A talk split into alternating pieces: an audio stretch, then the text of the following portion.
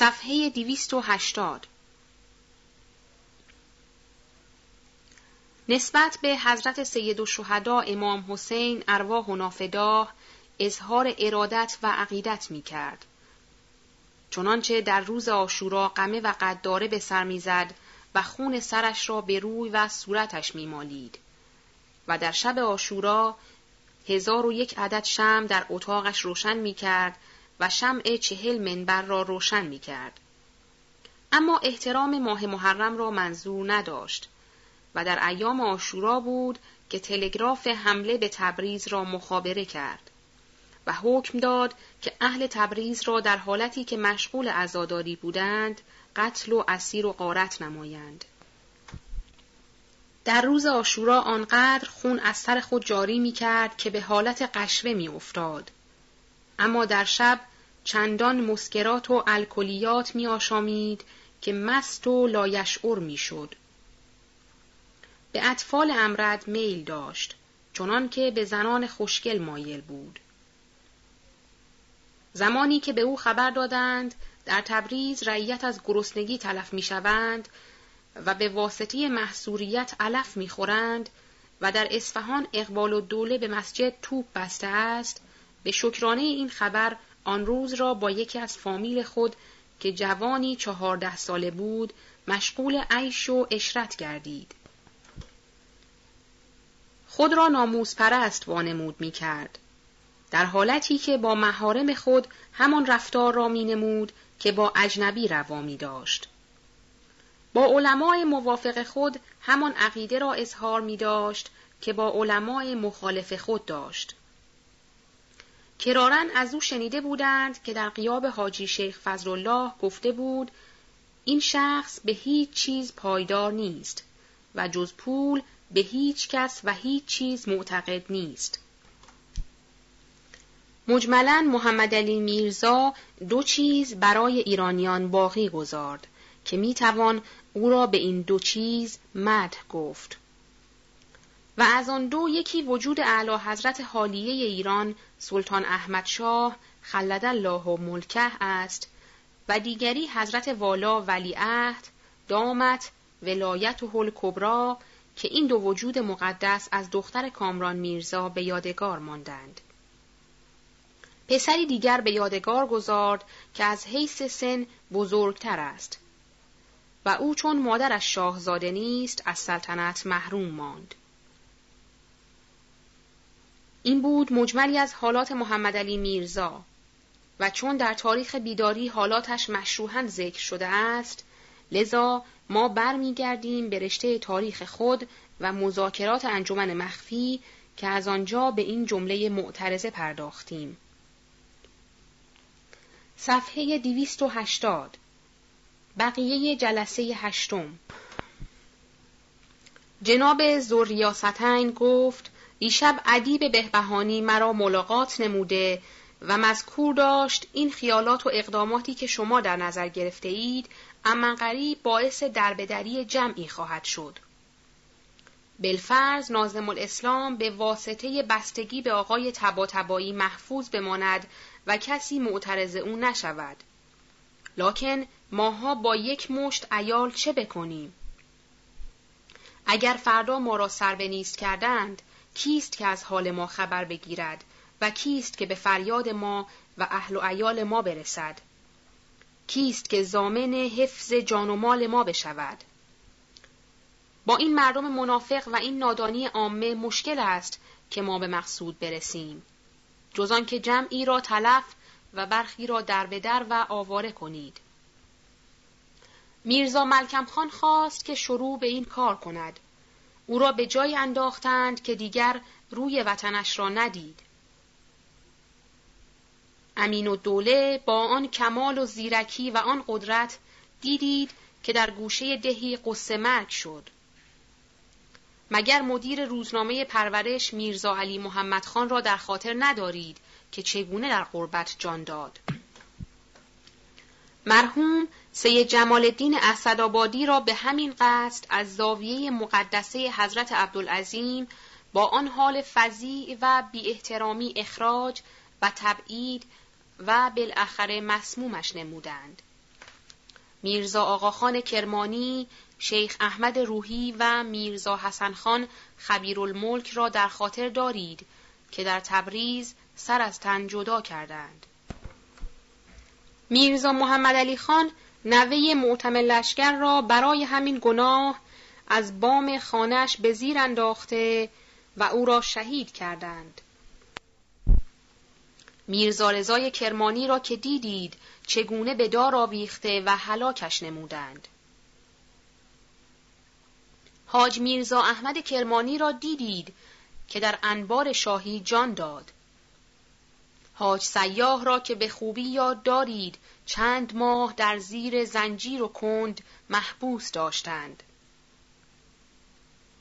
مرحوم مستشار و دوله را که شنیدید چگونه حبس و اموالش را غارت کردند. آقا میرزا سید حسن برادر معید الاسلام مدیر روزنامه حبل المتین را که همین ایام دو سال حبس کردند. برای اینکه برادرش بیدار کننده ایرانیان و خدمت کننده به اسلام است. آقا شیخ یحیی کاشانی را دیدید که چگونه او را به محبس اردبیل انداختند. میرزا علی آقا مدیر روزنامه مزفری را در بوشهر به گناه روزنامه نویسی چه بلاها به سرش درآوردند و چه صدمه ها بر وی زدند که هنوز گرفتار و اسیر آن صدمات است. مدیر روزنامه کمال را مگر در تبریز به چوب نبستند؟ مگر این انبار شاهی و این چاههای اگ نیست که هزاران محبوس و مظلوم در آنها جان دادند؟ پس حالا که چنین است بیایید از این کار پرخوف و خطر درگذرید و مردم را بی جهت در خطر و صدمه نیندازید و باعث اطلاف نفوس نشوید. چه این مقصود با قوت استبداد کنونی کار کوچک و سرسری نیست و امید نیست که طالع ایرانیان به این زودی رو به اقبال کند که با موانع موجوده کثیره همچو امری بزرگ صورت پذیرد. باری من به ایشان قول دادم که امروز جواب ایشان را بگویم حالا با این تفاصیل و این مخاطراتی که در پیش است چه میفرمایید؟ باید حرف ایشان را شنید و از این مقصود صرف نظر کنیم و مانند سابق راحت طلب شده و هرچه دیدیم دم نزنیم یا آنکه در این مقصود ایستادگی کرده و به فکر دولت و ملت و وطن باشیم. در این مقام اختلاف کلمه زیاد شد.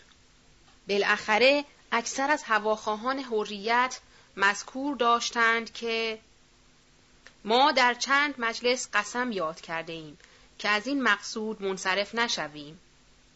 از بزل مال و جان مزایقه نکنیم. حالا که اندکی کار پیش رفته است و جناب آقا سید عبدالله بهبهانی شروع به اجرای مقصود ما کرده است چگونه دست برداریم؟ نهایت بیشرفی است. که به این زودی ما سرد شویم. باید کوشید و جان داد. البته در این کار حبس و نفی و نقص اموال و انفس محظور است. لیکن صدای مظلومین و مقتولین را بشنوید که می‌گویند ای ایرانیان خون ما را به هدر ندهید. یا به مقصود رسیده نوع خود را آزاد کنید و یا خودتان را به ما برسانید. حضرت سید الشهدا علیه السلام میفرماید یا شیعت آل ابی سفیان این لم یکن لکم دین ولا تخافون المعاد فکونو احرارا فی دنیاکم. اگر ما برای اسلام هم کار نکنیم پس برای حفظ دنیای خود بکوشیم این چه دنیایی است که ما داریم؟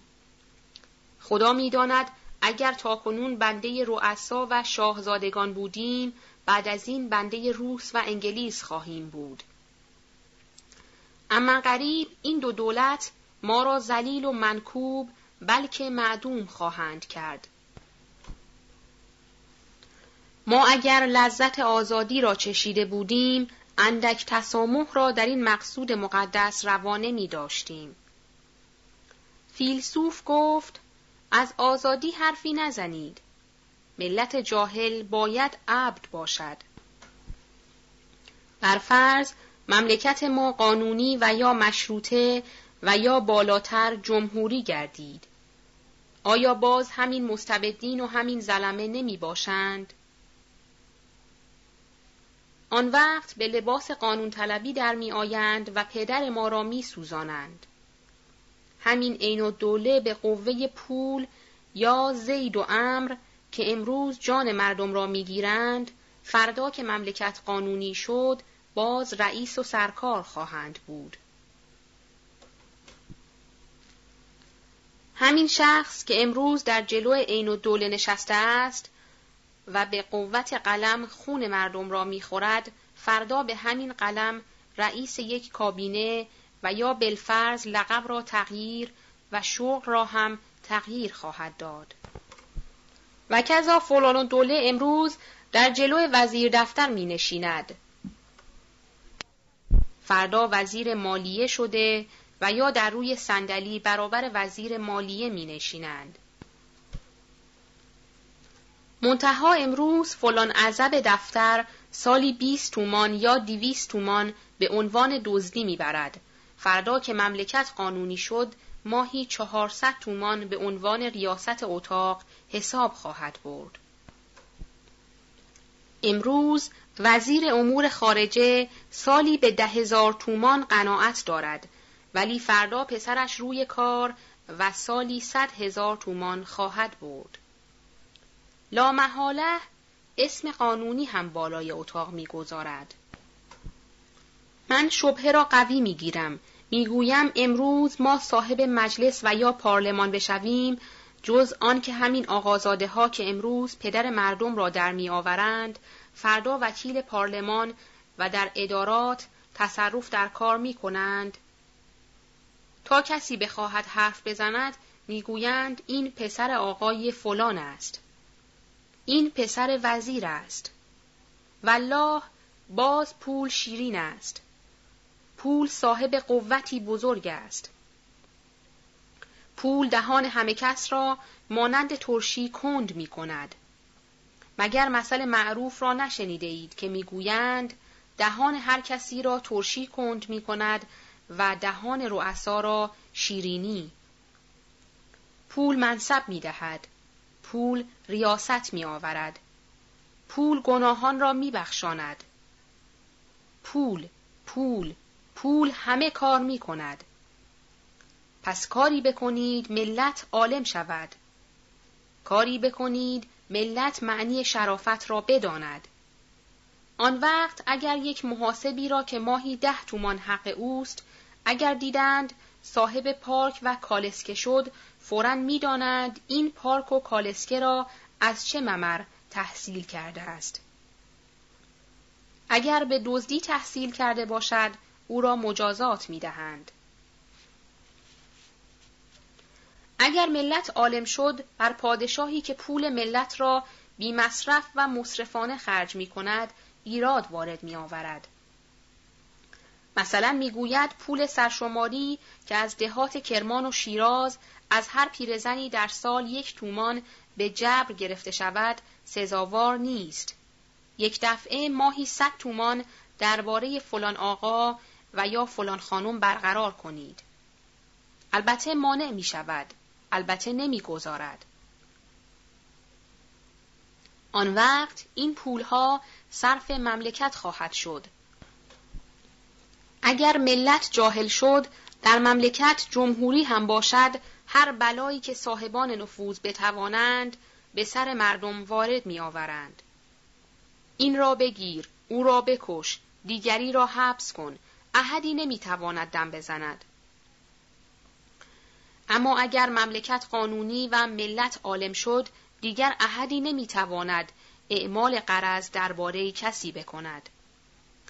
دیگر بدون جهت احدی را حبس نمی کنند چه جای کشتن. پس خوب است ملت را آگاه و بیدار و عالم کنید. نگارنده گفت آقایان این امارتی که در او نشسته اید اگر بخواهید امارتی باشد که شما را در زمستان و تابستان از سرما و گرما نگه دارد باید آن را خراب کنید و بعد از روی قوانین هندسه آن را بنا کنید امروز می‌بینید این امارت ایران مخروبه شده است سلاطین قاجاریه چیزی از آن را باقی نگذاردند و اگر شما آن را به کلی خراب نکنید و پس از آن خرابی تعمیر و آباد ننمایید دیگران می آیند آن را برای خودشان تعمیر و آباد می کنند. تا انقلاب در مملکت نبینید اصلاح نتوانید کرد. طالب باشید انقلاب را که بیداری در انقلاب است. جوینده باشید انقلاب را که به اصلاح خواهید رسید. سعی کنید در انقلاب تا عدالت طلبان بیدار شوند. گویا حدیث و قول معصوم باشد که میفرماید نحب الانقلاب ولو علینا اما اینکه میفرمایید پس از اصلاح باز اشخاص ظالم و مستبد روی کار می آیند این هم نقلی نیست. پس از آن که مردم آزاد شدند دیگر ظالم و مستبد را در کار نخواهند گذارد.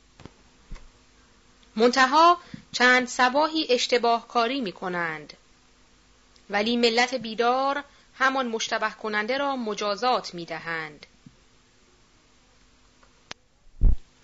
امیدواریم که اولاد مستبدین را به سزای پدرهایشان برسانیم. خداوند به موسی میفرماید ای موسی به بنی اسرائیل بگو ظلم نکنند که تلافی ظلم و انتقام ظلم را از اولاد آنها می‌گیریم اگرچه هفت پشت و یا چهل پشت بر آنها بگذرد در اخبار داریم که امام زمان علیه السلام انتقام خون جدش را از بنی امیه می‌گیرد و حالان که در زمان ظهور امام علیه السلام بنی امیه هزار سال قبل موجود نیست. مراد این است از اولاد آنها اعمال اجدادشان را بازخواست می کند.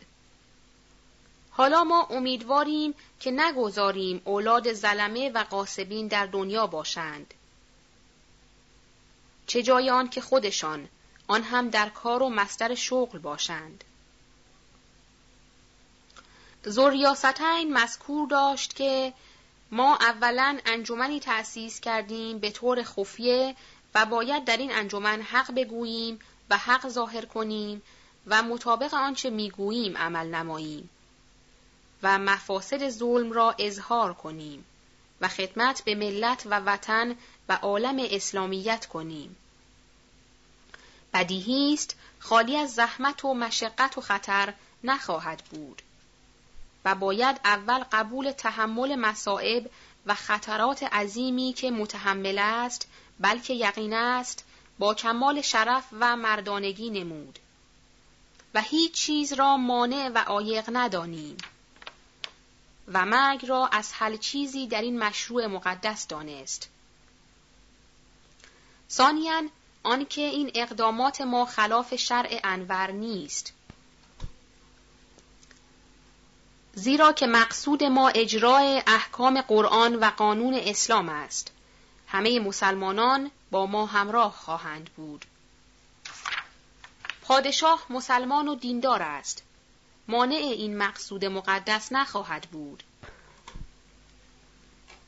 فاما دور هم نشستن و تأسیس انجمن مخفی و دعوت خلق و بیداری آنان که دستوری است از شرع اسلام به ما داده شده است چه اول کسی که انجمن را تأسیس نمود در اسلام و مردم را امر به دعوت و احقاق حق فرمود مقنن قوانین عدالت و مؤسس آزادی و حریت دومین فرزند پیغمبر و سومین امام ما حسین ابن علی علیه السلام بود. آن حضرت اول کسی بود که برای پیشرفت مقصود در انجام تکلیف الهی انجمن مخفی را تأسیس نمود.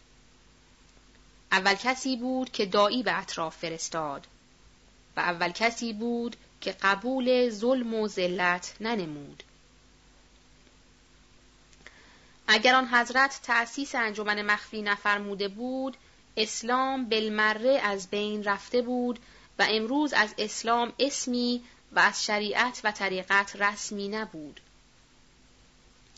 ادیب بهبهانی گفت این مطلب را از کجا می‌گویید اگر بر طبق آنچه گفتید سند اظهار داشتید دیگر مرا هیچ چیز مانع نخواهد بود چه من از کشتن و حبس چندان نمی ترسم ولیکن از این که مرا نسبت به کفر و خارج از مذهب بدهند خیلی می ترسم. زیرا کشته شدنی که اولاد و اخلاف انسانی مفتخر باشند بهتر و خوشتر مرد نیست.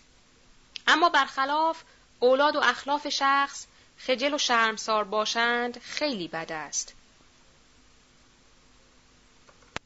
جناب زوریاستن تشریف برد در کتابخانه خود کتاب احتجاج شیخ تبرسی رحمه الله را آورده باز کرد صفحه 154 را این قسم نشان داد. ترجمه این حدیث در کتاب جلاء العیون هم مستور است. تذکر جهت مطالعه متن عربی این حدیث به صفحات 284 و 285 این کتاب مراجعه شود. خلاصه ترجمه خبر این است که بعد از رحلت امام حسن علیه السلام بلا و فتنه بر شیعیان و دوستان آل محمد صلی الله علیه و آله از هر جهت فراهم شد. بعضی را قتل و برخی را از دیار خود میراندند. چه بسیار اشخاص را که به تهمت دوستی علی ابن ابی طالب به قتل رسانیدند. حق را به صورت باطل و باطل را به صورت حق دروغ را راست و راست را دروغ می نمودند. کار به جایی رسید که اگر شیعیان می‌خواستند همدیگر را ملاقات کنند از زن و خادم ایمن نبودند. تا اینکه دو سال قبل از مردن معاویه حضرت سید و شهدا حسین ابن علی علیه السلام اراده حج فرمود و به عموم دوستان و تابعین و صدیقین اعلام فرمود که در آن سفر حاضر باشند. خواه حج کرده باشند، خواه نکرده باشند. این بود که حسب الامر تمام تابعین و دوستان و بنی هاشم بعد از فراغت از اعمال حج در زمین منا جمع شدند. خیمه و بارگاه برپا کردند و جمعیت آنها در آن روز از هزار متجاوز بود. بعضی هم این قسم نقل می کنند که حضرت امام حسین علیه السلام دیدبان و جاسوس معین فرمود و قدغن کرد خارجی و منافق و ناشناس را به آن انجمن قدس راه ندهند. و آن انجمن به طریق خفیه منعقد گردید.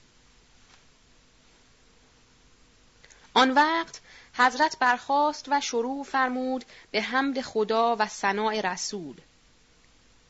پس فرمود شما همگی آگاهید که معاویه با دوستان ما که هواخواه عدل دادند چه کرده و چه می کند و هم دیدید و شنیدید و به شما رسیده است آنچه که به دوستان ما وارد می آید. و من اراده دارم از شما بعضی سوالات کنم. اگر راست گفتم تصدیق کنید و اگر دروغ گفتم مرا تکذیب نمایید. آنچه می‌گویم بشنوید و هرچه شنیدید پنهان کنید. پانویس. در این مقام معلوم می شود که آن حضرت خیلی از امور را به آنها فرمود لکن به طریق سر و محرمانه که آنان را امر فرموده است به کتمان آن. ادامه متن. صفحه 285 باری میفرماید برگردید به شهرهای خود اقوام و توایف خود. هر کس را که امین و سقه دانستید بخوانید. او را به سوی آن کس که حقانیت او را می‌دانید. زیرا که من میترسم که این دین حق مندرس شود و از میان برود. لکن خدا دین خود را تمام می کند اگرچه کفار کراهت داشته باشند. خلاصه حضرت چیزی را فروگذار نکرد مگر آنکه آن را بیان کرد و تفسیر فرمود. و در هر کلمه از سوالات آن حضرت حاضرین عرض می کردند خدایا شاهد باش که ما شنیدیم آنچه را که حسین ابن علی فرمود و از جد بزرگوارش نقل کرد. و تابعین می گفتند خدایا شاهد باش که ما شنیدیم از اشخاص راستگو آنچه را که حسین ابن علی علیه السلام گفت آن را. بعد از گفتن این عهد باز آنها را قسم داد که هر یک به ولایت و شهر خیش مراجعت کنید و آنچه را که گفتم عمل نمایید. پس از آن از کرسی فرود آمد و مردم متفرق شده و بنای دعوت را به اتحاد و اتفاق و اعلاء دین مبین اسلام گذاردند و مردم را به سوی آن حضرت دعوت کرده و از آنها بیعت گرفتند. حالا از معنی این خبر دانسته می شود که حضرت باقر علیه السلام میفرماید که سیصد هزار نفر با جدم بیعت کردند اما یاریش نکردند مگر سیصد نفر نگارنده گفت از این خبر چند چیز دیگر به علاوه آنچه ذکر شد مستفاد می شود. یکی آن که اول کسی که در اسلام انجمن مخفی تأسیس نمود حسین ابن علی بود. دیگر که اول کسی که دعات به اطراف فرستاد و به طریق خفی مردم را دعوت نمودند آن حضرت بود. دیگر که نوتر را در حال قیام ادا فرمود. چه در خبر بود قام الحسین یعنی ایستاد حسین. زریاستین گفت بلکه مستفاد می شود که حضرت روی کرسی و یا صندلی ایستاد زیرا که در آخر خبر است فنزل و تفرق الناس. نگارنده گفت از این که حضرت فرمود اگر دروغ گفتم تکذیبم کنید و اگر راست گفتم تصدیقم نمایید مستفاد می گردد که آن حضرت مایل به اکثریت آرا و حامی حریت افکار بود نه استبداد.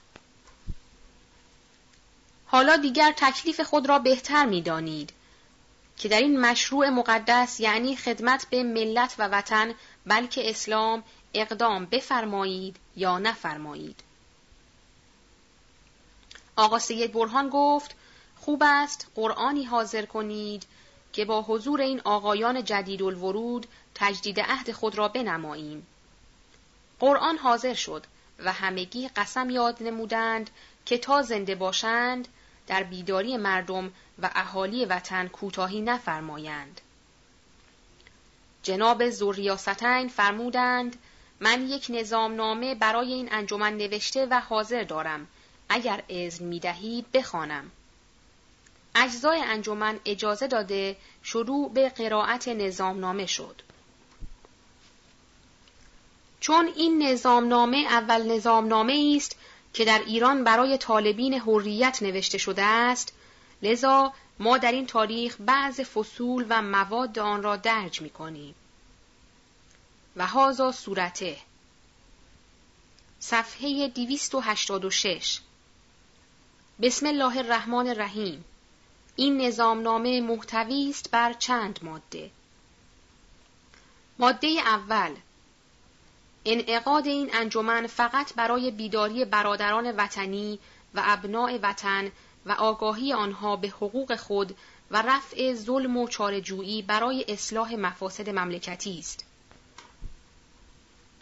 ماده دوم در این انجمن از پیروان چهار مذهب پذیرفته می شود. اول اشخاصی که در تحت کلمه جامعه لا اله الا الله محمد رسول الله می باشند. دوم طایفه زردشتیان. سوم یهود. چهارم نصارا. به شرط آنکه ایرانی الاصل و ایرانی نژاد باشند. ماده سوم. هر کس وارد این انجمن شود اول باید شهادت به ذات باری تعالی و رسالت پیغمبر خود بدهد.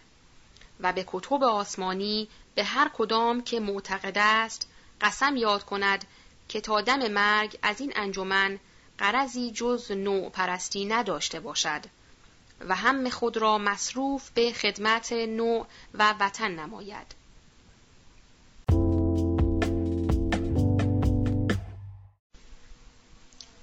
صفحه 287 ماده چهارم چون اشخاصی که در این انجمن پذیرفته می‌شوند از این چهار مذهب همه به ظهور حضرت مهدی عجل الله فرجه در آخر الزمان قائلند. از این جهت این انجمن در تحت اسم مبارک آن حضرت است. ولذا اسم ریاست در این انجمن بر کسی گذارده نمی شود و تمام افراد در حکم شخص واحد است. ماده پنجم. در هر جا که این انجمن منعقد شود در آخر مجلس قبل از تفرق اشخاص باید یک نفر روزه بخواند.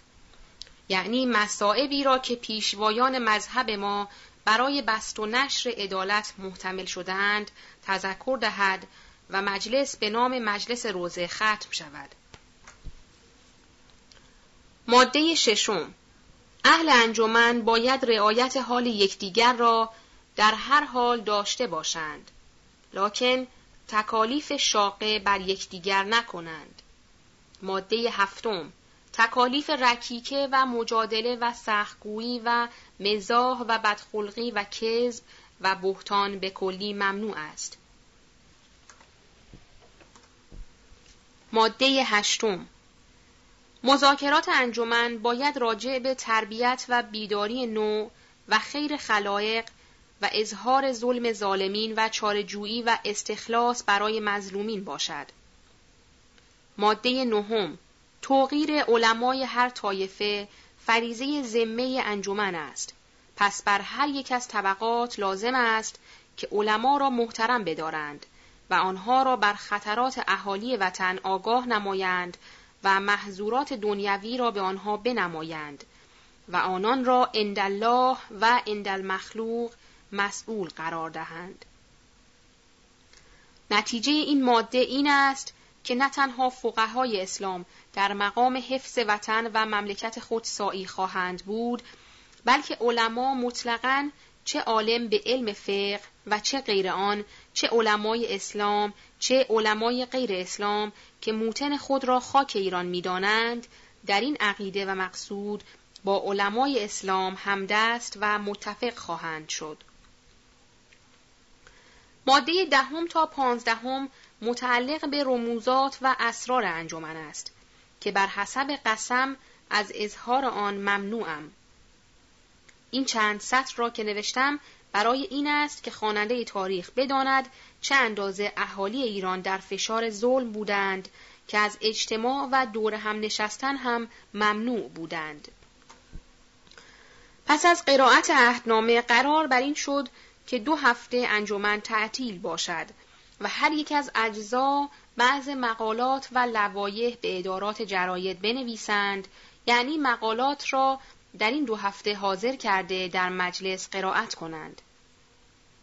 پس از امضای انجمن به ادارات جراید ارسال دارند که در آنها درد شود و گوشزد مردم گردد و به بعض الفاظ از هان مسبوق گردد. صفحه 288 جلسه نهم.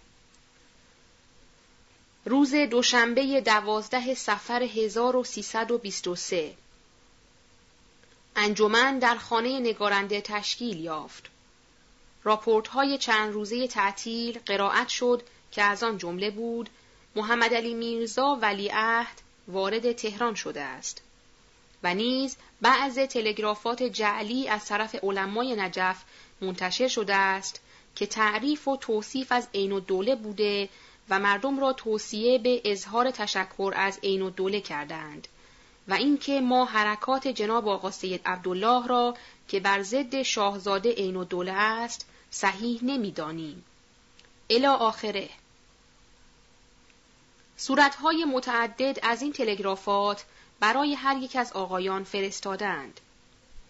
ادیب بهبهانی گفت من یقین دارم که این تلگرافات جعلی است زیرا که تلگرافخانه در دست خودشان است آنچه بخواهند می نویسند لکن عوام را باید فهمانید و ملتفت نمود فیلسوف گفت معصوم به ما دستورالعمل می دهد که هرگاه اخبار ما که به شما می رسد موافق با کتاب خداست بگیرید. و اگر مخالف با قرآن است آنها را واگذارید. بلکه در بعض اخبار است فزربوها علل جدار یعنی اخبار مخالف قرآن را بزنید به دیوار. حالا ما تلگرافات علما را اگر مخالف با مقصود ماست دور میاندازیم. زوریاستین گفت علمای اعلام نجف هرگز ترویج از ظالم نمی کنند. وانگهی ما باید به تکلیف خود عمل نماییم. لوایحی که بنا بود نوشته شود اگر حاضر است قرائت کنید. نگارنده گفت آقایان این مختصر عرض مرا بشنوید آن وقت شروع در قرائت لوایح نمایید من بنده دیروز تلگرافات را دیده بلکه آنها را یکی از آقازاده ها به من داد و گفت فردا بیایید در خانه آقای آقا سید احمد که در آنجا مجلس روزه است و آنها را برای مردم بخوانید. چون من دیدم که مضمون آنها با مقصود ما مخالف است لذا گفتم این کار از عهده من خارج است. چه اولا من روزخان نیستم که در مجلس روزه بتوانم تلگرافات را بخوانم. ثانیا آنکه در خانه جناب آقا سید احمد هواخواهان و دوستان آقای بهبهانی حاضرند و همگی با من بد خواهند شد. به هر طور بود معذرت خواستم. حالا لازم است که زودتر جلوگیری کنید و نگذارید ما بین آقایان نفاق و خلافی پدید آید که اگر آقا سید عبدالله زلیل و منکوب شود مقصود ما خیلی به تأخیر خواهد افتاد. آقایان گفتند مقدمات کار به خوبی تهیه شده است. احدی اعتنا به این تلگرافات نمی کند. اما غریب ناسخ آنها می رسد. هواخواهان حریت در کارند. بلفرز چند روزی امر به مردم مشتبه خواهد بود. بعدها امر واضح و آشکار خواهد شد. فیلسوف گفت من لایحه‌ای نوشتم. اگر امضا کنید به یکی از جراید فارسی ارسال داریم. لایحه را از او گرفته چنین خواندند. چند سطر از آن لایحه را در این تاریخ درج کنیم. پس از چند سطری استبداد ملت را جاهل، کور، ترسو، جبان، ضعیف، منکوب، زلیل، خار و بیغیرت می کند. بالعکس مشروطیت آنها را عالم، بینا، شجاع، با جرأت، با قوت، با غیرت، سربلند و بیدار می نماید. شجاعت و شهامت فوقالعاده به آهاد ملت و افراد لشکری می بخشد. چه تاریخ به ما نشان می دهد که از بدو تشکیل سلطنت الی یومنا هازا دولت مستبد مغلوب دولت مشروطه و ملت ظالمانه زلیل دست عادلانه بوده. ملتی که زلیل و منکوب پنجه استبداد رجال دولت باشد یک وحشت و جبن طبیعی ابدی به قلوب آنها راسخ گردد و انزجار و تنفر قلبی از حوزه و هیئت دولت ابدا در خیش احساس کند. علم و صنعت عدل و مساوات و تدین و انسانیت مستلزم مشروطیت است. جهل و خرابی و ظلم و بیکاری لازمه استبداد.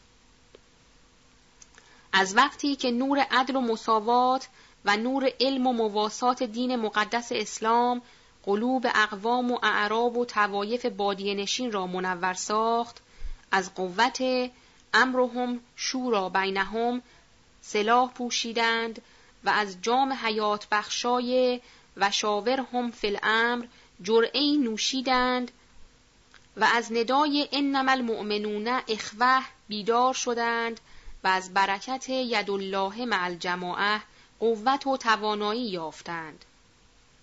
جمیع افراد عرب از رئیس و مرعوس و شاه و گدا ما بین خود فرقی ندیدند. همگی خود را حامی اسلام، کفیل اسلام، صاحب اسلام، پدر اسلام، پسر اسلام و مکلف به حفظ آن دیدند. تن خود را جوشن اسلام کردند، اولاد خیش را در مقام ثبات و بقای اسلام دادند. آن وقت خزاین پرویز را تاراج نتوانستندی و قیاسره و سلاطین را از تخت و تاج مستعفی داشتندی. پس قانون اقلایی دول همیشه مقتضی است که ملت را معتاد استبداد نکنند. در حقوق و حدود وطن او را شریک نمایند. تا قسمی شود که دوستی وطن در دل ملت جایگیر شود و در نگهداری هر یک خود را مکلف دانند. و باید شیرینی و حلاوت و مزه و شرافت عدل و مساوات و اساس مشروطیت را به آهاد ملت چشانید و آنان را از تلخی و مرارت و خباست و نجاست استبداد رهانید. بعضی گویند باید افراد ملت عالم شوند و علم مقدمه بیداری ملت است. من بنده عرض می کنم تا اساس مقدس مشروطیت فراهم نیاید نور علم پرتو افکن ساحت ایران نخواهد شد. و تعلیم اجباری که باعث تأسیس مدارس و مکاتب عمومی است وقتی خواهد بود که دولت ایران مشروطه گردد. و الا تا استبداد داریم جهل مصادف آن است. اگر علم فل جمله را کافی دانید که به این اندازه اهالی ایران عالم خواهند بود و علم اجمالی به حقوق خودشان که دارند معید ارزم آن که ملت روسیه تا یک اندازه عالم به حقوق خیش بودند. لیکن به واسطه استبداد و نفاق داخله دیدید چگونه مغلوب دولت و ملت معتدله ژاپن گردیدند. الا آخر. ادیب گفت فرمایشات شما صحیح است. لکن امروز ما نمی توانیم این کلمه مشروطیت را بر زبان آریم. چه جای آن که در این سرات قدم گذاریم چه این کلمه مقدسی است که اگر در السنه و افواه جاری گردید متعقب بر آن نفی و حبس و قتل است زبان سرخ سر سبز می دهد برباد برای این کلمه است در هر مملکتی که این لفظ وارد شد صد هزاران نفوس تلف شدند. ما باید دست اندازیم به دامن علم و اجرای قانون اسلام. فیلسوف گفت چرا ضعف قلب دارید؟ مگر ما قول ندادیم و عهد نکردیم که خود را فدای ملت نماییم؟ مگر ما حاضر نشدیم؟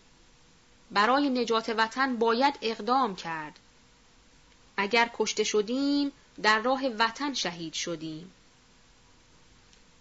زوریاستین گفت فرق است بین فدایی و ما.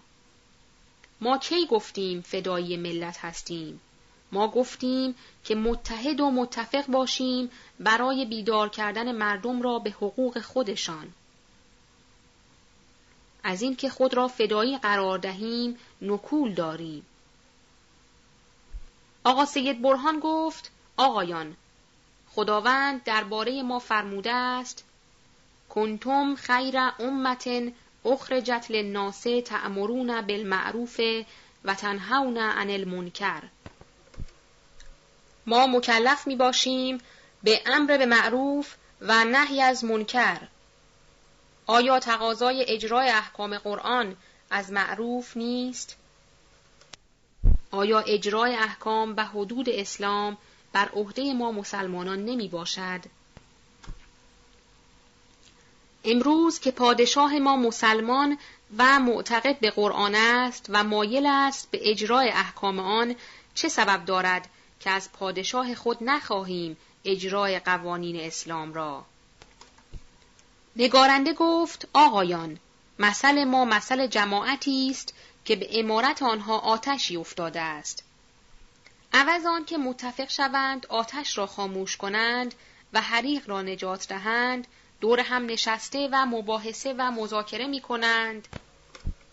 آیا حریق باهای حتی است و یا باهای حوز و آیا آتش به فتح شین است و یا به کسر آن؟ آیا لفظ مشروطه را مستاق رسیده است یا نه؟ آیا باید اجراع احکام قرآن را تقاضا کرد یا قانونیت دولت را؟ به خدا قرآن را از دست شما گرفتند اما غریب عنوان موسیونوز از میان خواهد رفت. دیگر مانند آقا سید عبدالله کسی را نداریم که طرف با دولت شود. این چه مذاکراتی است که می کنید؟ مشروطیت و مشروعیت دولت با اجرای قانون اسلام و با عدل و مساوات یا علم و تمدن همه را نتیجه یکی است. نتیجه حریت است. آن را دست آورید. امروز زنها و اطفال و خاج سرایان قاجاریه شما را عبد خود می دانند. می خرند، می فروشند، می کشند و می بخشند. اقلا به آنها بگویید خداوند ما را آزاد آفریده است.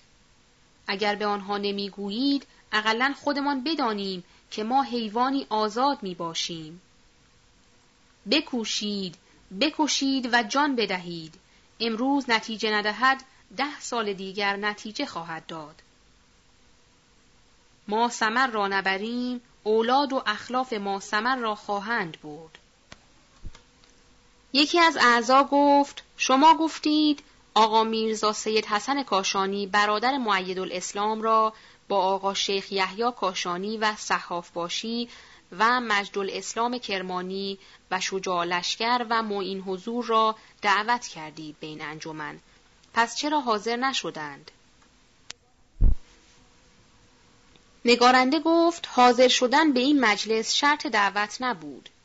دیگران که بنده زحمت کشیده همه را در دو سه مجلس دعوت کرده قبول هم کردند.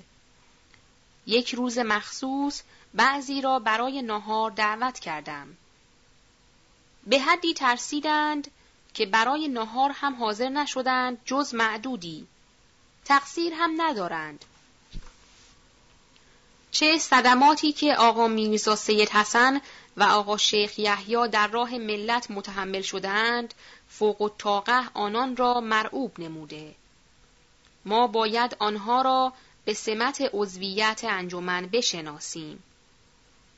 خدمت خود را خواهند کرد چه حاضر بشوند و چه حاضر نشوند. اما صحاف باشی می‌گوید من باید بروم به هندوستان و یکی از بزرگان آنجا را به طرف ایران جلب کنم. که از آن راه بلکه این ملت خفته بیدار گردد. دیگران که می‌گوید من در صورت عضویت انجمن را قبول می کنم که اهالی انجمن مادام العمر لباس سیاه بپوشند. زیرا که مادر ما وطن در حال احتضار است و تا او را بهبودی حاصل نشود ما باید سیاه پوش و به حالت عذا باشیم. اگر این شرط را قبول می کنید که فردا حاضر خواهید شد. و اما معین حضور و شجاع لشکر قبول کردند و هر دو حاضر خواهند شد. اما مجد الاسلام را که از ندادید اسرار انجمن را به او بگوییم باید او را امتحان کنید. نازم و شریعه گفت ای وای که اسرار انجمن فاش شد. نگارنده گفت من اسرار انجمن را تماما به آنها نگفتم و به هر کدام اندکی گفتم. آن را هم اطمینان دارم بلکه یک خدمت بزرگی هم کردم و آن این است که شجاع لشکر آزم بود به واسطه صدور حکم مطلقه بودن زنش آقای بهبهانی را بکشد. من به واسطه این انجمن او را از این خیال منصرف کرده و گفتم آقای بهبهانی امروز برای ملت کار می کند. به او کار داریم. تو هم بر فرض صحت ادعایت زنت را فدای ملت بکن. وانگهی چه ربطی به آقای بهبهانی دارد؟ ملای ده را بکش که اصل حکم را داده. دیگران که قول و نوشته از او گرفتم که لدل حاجه پانصد نفر سوار دم دروازه تهران حاضر کند. معین حضور هم قول داده است ملک سی هزار تومانی خود را بفروشد و در این راه صرف کند و حاضر شده است که اگر انجمن مأموریت بدهد عین و دوله را بکشد. وجود این گونه اشخاص برای مقصود ما خیلی نافع است. ادیب گفت آقا میرزا سید حسن با عین و دوله مراوده دارد. مجد الاسلام با دبیر حضور منشی عین و دوله دوست است. نگارنده گفت من جمیع اسرار را به آنها نگفتم. فقط گفتم اشخاصی حاضر شدند برای خدمت به ملت و به شرف انسانیت قسم خوردند که خدمت کنند به ملت. دیگر زیادتر چیزی به آنها اظهار نکردم. دیگر که صدمه و زحمتی که از طرف عین دوله نسبت به آقا میرزا سید حسن وارد آمده است که ممکن نیست دیگر با عین دوله خوب شود.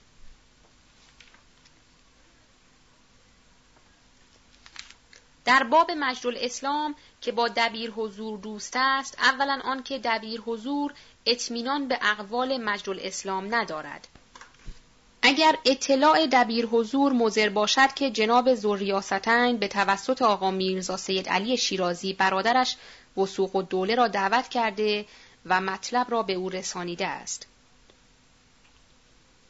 در جواب گفتند وسوق و دوله ربطی به دبیر حضور ندارد. نگارنده گفت وسوق و دوله برادر دبیر حضور است و هر دو شاخ یک درخت و از یک جوی آب خوردند. بعضی گفتند وسوق و دوله باطنا با برادرش دبیر حضور خوب نیست و چون برادر کوچکتر را در مقام ترقی و تقرب به عین دوله می‌بیند لذا مایل است که عین دوله بلکه این بساط برچیده شود. شاید او هم پیش افتد.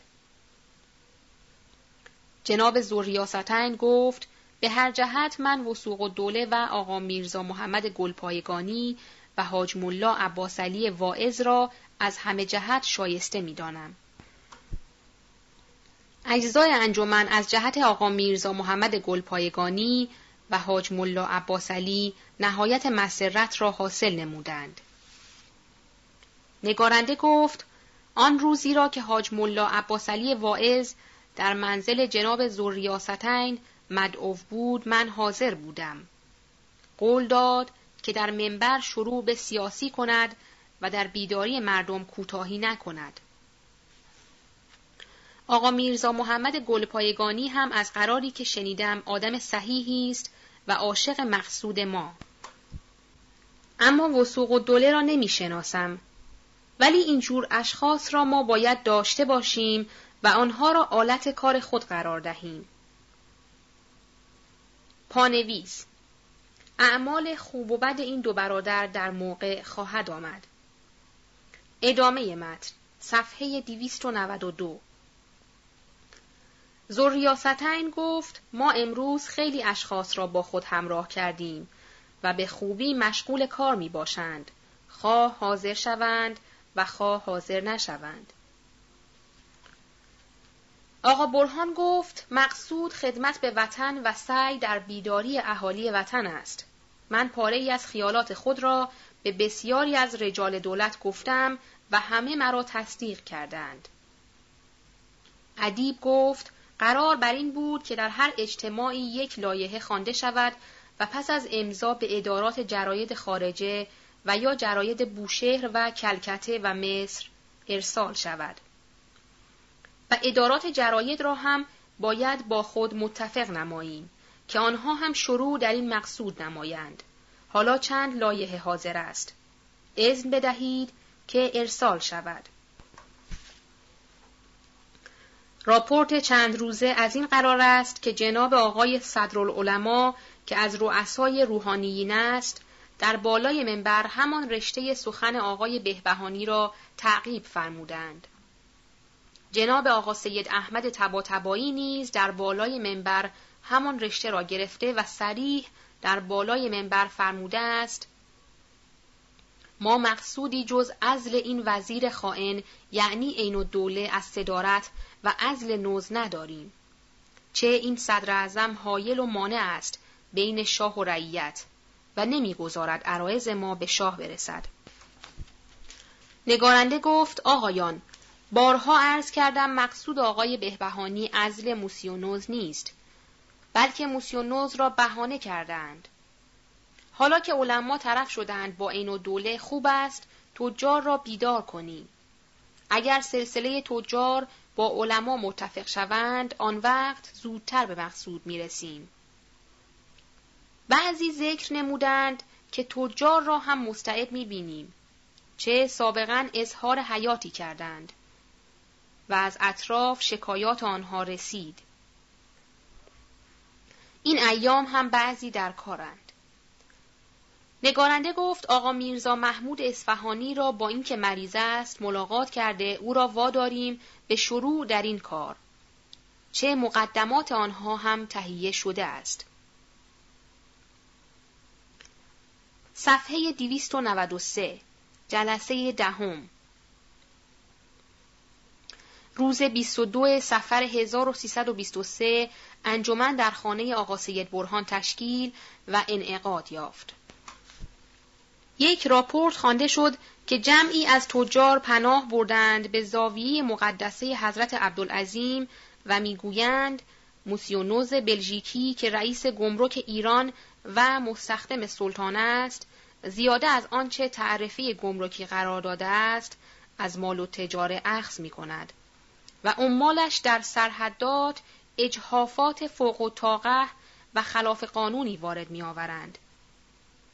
این و دوله هم به صرافت و لجاجت با علما و ملاحظه پولی که از نوز می‌گیرد جوابی به تجار نمی دهد. تا آنکه آخرین عریضه که تجار به توسط سعد و دوله در خصوص شکایت از نوز دادند این و دوله نخوانده جواب داد که این لوتی بازی ها چیست که تجار می کنند تمامشان را دهنه توپ می‌گذارم. این حرف بر وزیر تجارت که سعد و دوله است گران آمده گفته است پس خوب است مجلسی در دربار تشکیل دهید و به عرایز تجار رسیدگی کنید. این و دوله خواهی نخواهی به تشکیل مجلسی اذن داده مجلس در دربار منعقد گردید. هفت نفر از تجار حاضر شدند. از رجال درباری هم چند نفری از قبیل وزیر مخصوص و الملک و دبیر حضور و جمعی دیگر حاضر بودند. پانویس منظور از وزیر مخصوص صاحب اختیار حالیه است.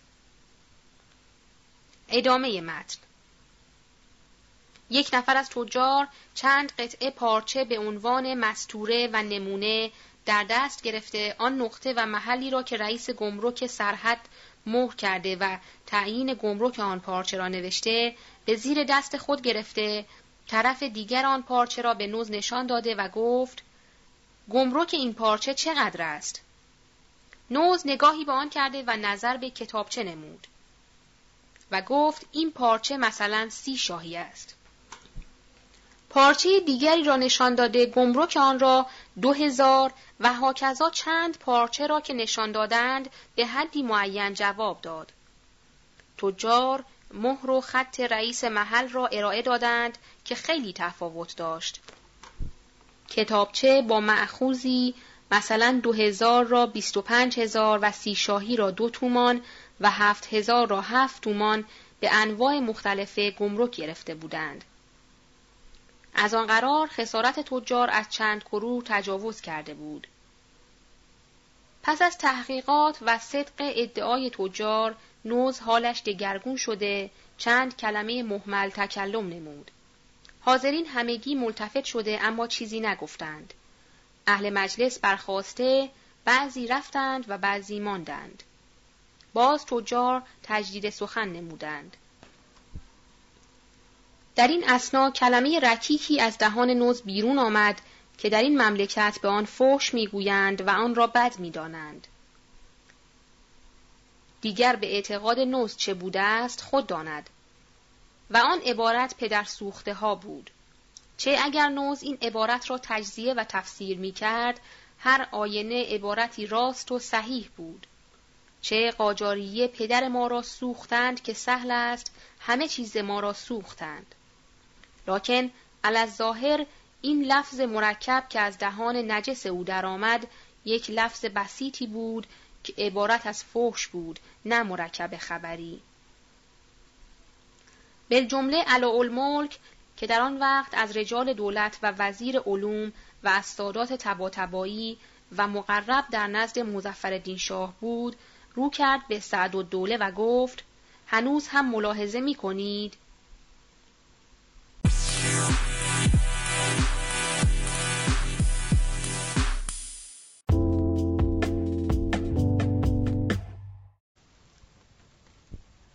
صفحه 294 سعد و دوله وزیر تجارت جواب داد چه بگویم؟ این مردک عین و دوله خودش شنید. الملک گفت شاید نشنیده باشد. وزیر مخصوص هم بیمیل نبود که در این مجلس اهانتی از موسیونوز بشود. لذا در مقام تأیید کلام الملک برآمده و گفت گویا عین و دوله نشنیده باشد. سعد و دوله مجبور گردید که به عین و دوله اظهار کند. لذا رو کرد به عین و دوله و گفت نوز حق ندارد که به تجار محترم مسلمان فحش بدهد. عین و دوله از شدت حرس به پول و طمع به مسامحه و بیاعتنایی گذرانیده اهل مجلس متفرق شدند. تجار که حقانیت خود را مدلل نموده و کسی به عرایز و تزلمات آنها گوش نداد عازم شدند بروند و ملتجی به زاویه مقدسه حضرت عبدالعظیم بشوند. روز بعد از آن را برای اتمام حجت و گرفتن دستورالعمل و تحریک اجزای انجمن مخفی رفتند منزل آقای تباتبایی. آقا میرزا سید محمد جنابش را مسبوق و مطلع بر واقعه نمودند و از عزم خود آگاه ساخته. سعد و دوله از این قصد تجار با خبر شده یک مجلد کلام الله برای آنها فرستاده و آنها را قسم داد که یک روز دیگر به او مهلت دهند بلکه در این خصوص طریق اصلاحی دست دارد و خودش به دربار رفت که شاید به عین دوله بگوید که در دفع این قائله چاره نماید. قریب چهار ساعت منتظر جواب شد که شاید جوابی کافی بشنود. عین دوله به مسامحه و مماطله گذرانیده واقعه را اهمیت نداد و وقعی بر آن ننهاد. صفحه 294 تحسن تجار به زاویه مقدسه تجار که از همه جا معیوس شده روز سهشنبه 19 ماه سفر 1323 به زاویه مقدسه حضرت عبدالعظیم پناهیدند. سعد و دوله وزیر تجارت برای اسکات و آوردن تجار به شهر چند دفعه خودش و چندین مرتبه واسطهش نزد تجار رفت که بلکه تجار را عودت دهد که این خبر به سایر شهرهای ایران منتشر نشود و باعث هیجان عامه نگردد چه تجار سایر بلدان چندین مرتبه در مقام تشکی و تزلم برآمده بودند و مواد همه مستعد بود که به اندک بهانه مشتعل می شدند. خصوصا در این ایام که صدای آقای بهبهانی عالم را فرا گرفته بود و شاه آزم بود بر مسافرت به فرنگ.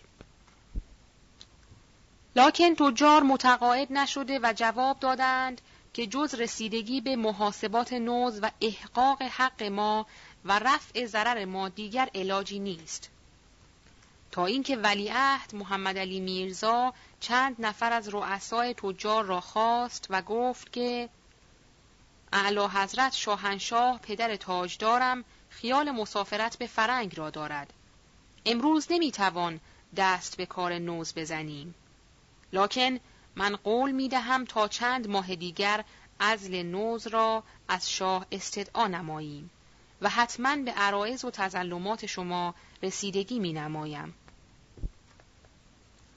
تجار هم محض زمانت ولایت عهد و خواهش وزیر تجارت از زاویه مقدسه حضرت عبدالعظیم مراجعت به شهر تهران نمودند. فیلسوف گفت این امید ما هم قطع شد. پس از آنکه تجار به ریسمان پوسیده ولیعهد به چاه افتادند، آقای بهبهانی هم شاید فردا ساکت شود. نگارنده گفت آقایان اظهار یأس نکنید سکوت تجار بیشتر موجب هیجان اهل علم خواهد شد. عین دوله بر طبق زمانت و قول ولیعهد عمل نخواهد کرد و همین باعث کدورت و نفاق بین عین دوله و ولیعهد خواهد شد.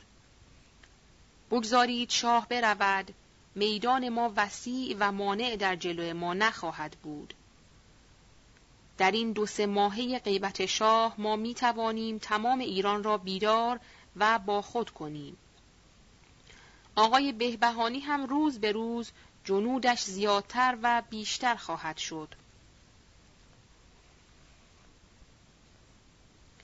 در این اسنا یکی از حاضرین گفت راپورتی به انجمن رسیده است که جناب زوریاستین در بالای منبر بعض مذاکرات را کرده و امن غریب باعث گرفتاری ما خواهد شد. خوب است در این راپورت تعملی شود. راپورت ملاحظه شد. خلاصه آن از این قرار است. دیروز که روز هفت ماه سفر بود، جناب زوریاستین در خانه جناب اندلیب و سادات واقع در محله شاهآباد کوچه آقا سید هاشم در بالای منبر بعض مذاکرات نموده است و حرفهای نگفتنی را گفته است. در حالتی که در آن محضر جمعی از رجال دولت از قبیل حاجی امین و سلطنه و امین همایون و بعض دیگر حضور داشته است. مناسب این است که اعضای انجمن زوریاستین را چندی از رفتن منبر من نمایند. بلکه او را مخفی دارند که مراوده با مردم را هم ترک نماید.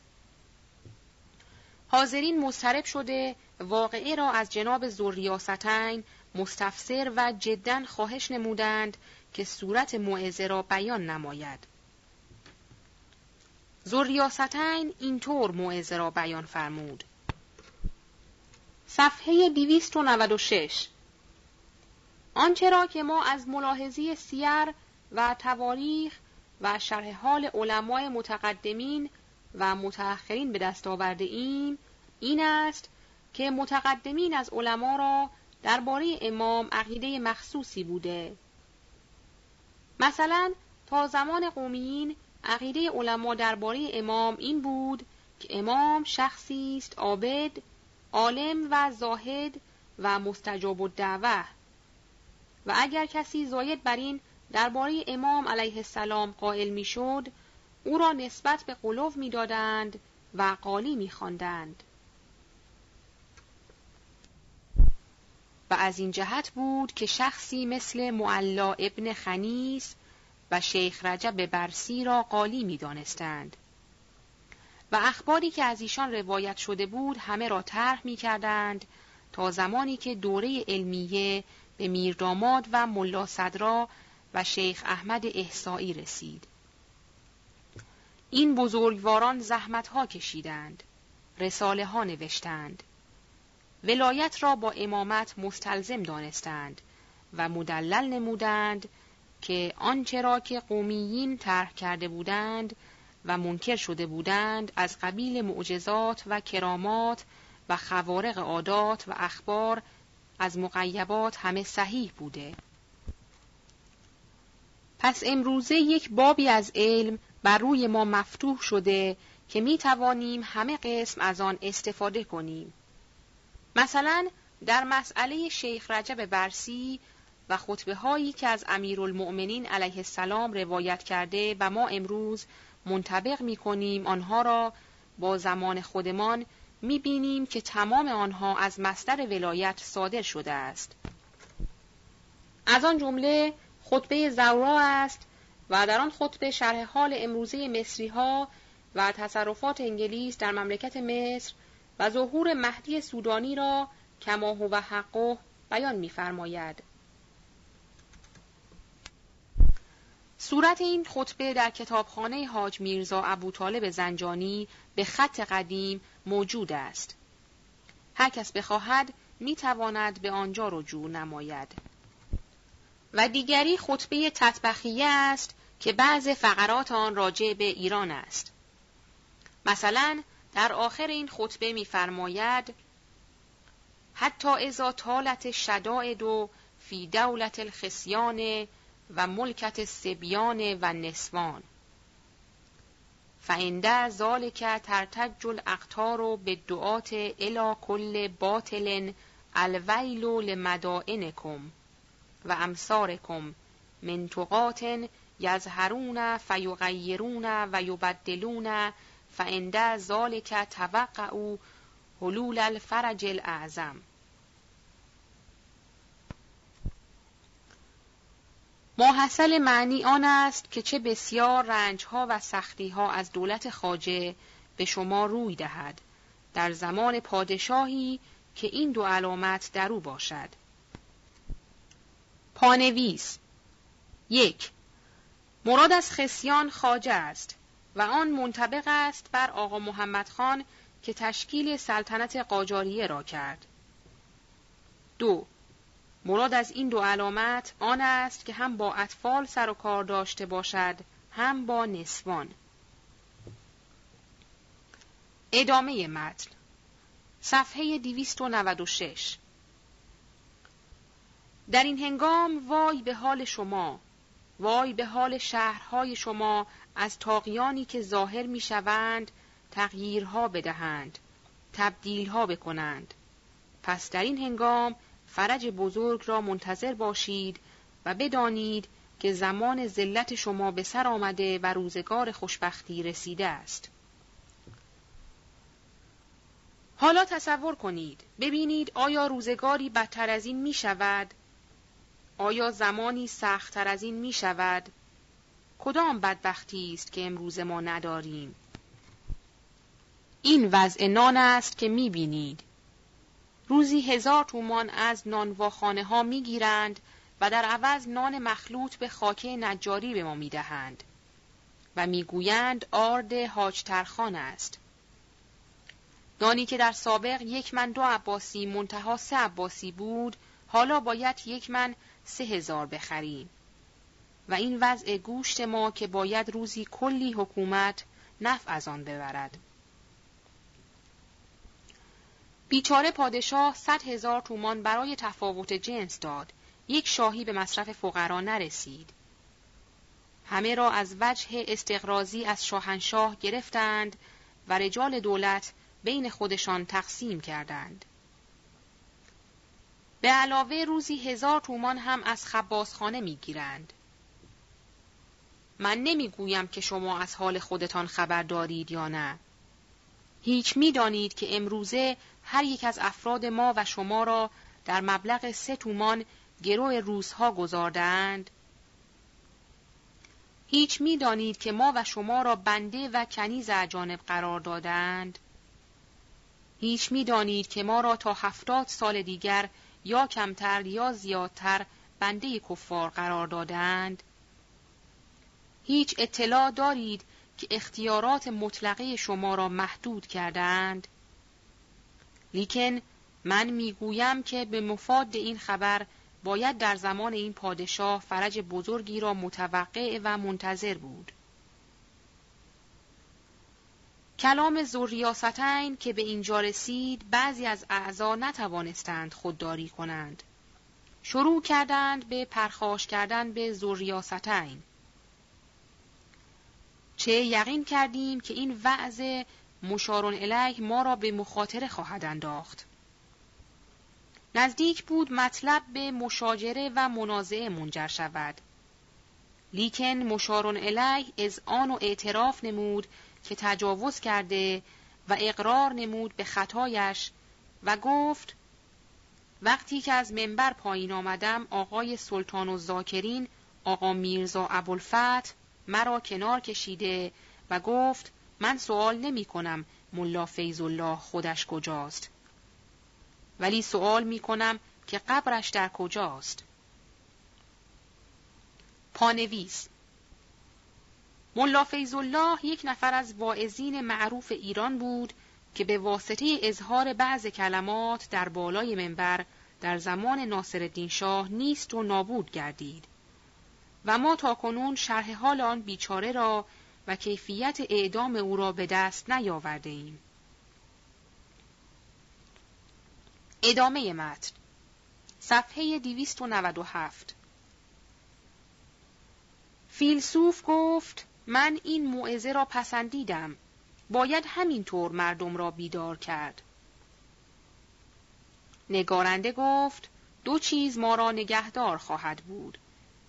و هیچ امری اتفاق نخواهد افتاد اولا آنکه بیقرضی زوریاستین را همه کس می‌داند و قصد قربت او همه را حفظ خواهد نمود ثانیا آنکه مستمعین در مجلس اشخاصی بودند که با عین دوله مراوده ندارند بلکه با او دشمن می باشند. بالاخره اجزای انجمن صلاح در این دیدند که تا یک سال دیگر جناب زوریاستین منبر نرود. الا در وقتی که اجزای انجمن به سراحه ایشان را اجازه دهند و نطق ایشان را محدود نمایند. صفحه 298 جلسه یازدهم. در دوشنبه سه ربیع الاول 1323 انجمن در خانه جناب ادیب بهبهانی منعقد گردید. فیلسوف گفت دیروز موکب مزفر شاه به سمت فرنگستان حرکت نمود. آخر عین دوله صدر اعظم شاه را گول زد که مرض شاه علاج نمی شود مگر به سفر فرنگستان و کار خود را محکم و حرف خیش را پیش برد. زحمات چندین ساله حریت خواهان و مقدمات آقای بهبهانی بی نتیجه ماند. تجار را به وعده و وعید عودت دادند. فکری در این باب بفرمایید. نگارنده گفت از تفضلات خدا معیوس نباید شد. کار و تکلیف ما بیداری مردم است. تا چند ماه دیگر شاه مراجعت نماید ما کار و تکلیف خود را انجام خواهیم داد. اما در باب سکوت آقای بهبهانی ولیعهد رفت منزل ایشان و قول داد که نوز را چند ماه دیگر معزول فرمایند. تجار هم قول ولیعهد را مطمئن شده ولی بر شما واضح است که به این قول و معاهده وفا نمی کند. امر از دو شق خارج نیست. یا وفا به قول ولیعهد می کنند یا نمی کنند. اگر وفا کردند که همین باعث تشویق و رشک سایر ملاهای تهران می شود. آن وقت ما یکی دیگر را دیده می گوییم دیدید که آقای سید عبدالله چگونه رئیس شد و غالب حالا مثلا شما هم یک حرکتی بکنید تا جلو افتید و اگر وفا به عهد نکردند که همین موجب تجری و اقدام جدی آقای بهبهانی خواهد شد. از رفتن شاه به فرنگ هم معیوس نباشید. چه سوقاتی که برای ما خواهند آورد یک لقب گراندوکی برای عین دوله و دیگر غذا خوردن وزرا از روی ساعت نتیجه این سفر بغض ملت و بیدار شدن آنهاست. بگذارید چشم ملت باز شود. دشمن خود را بشناسند.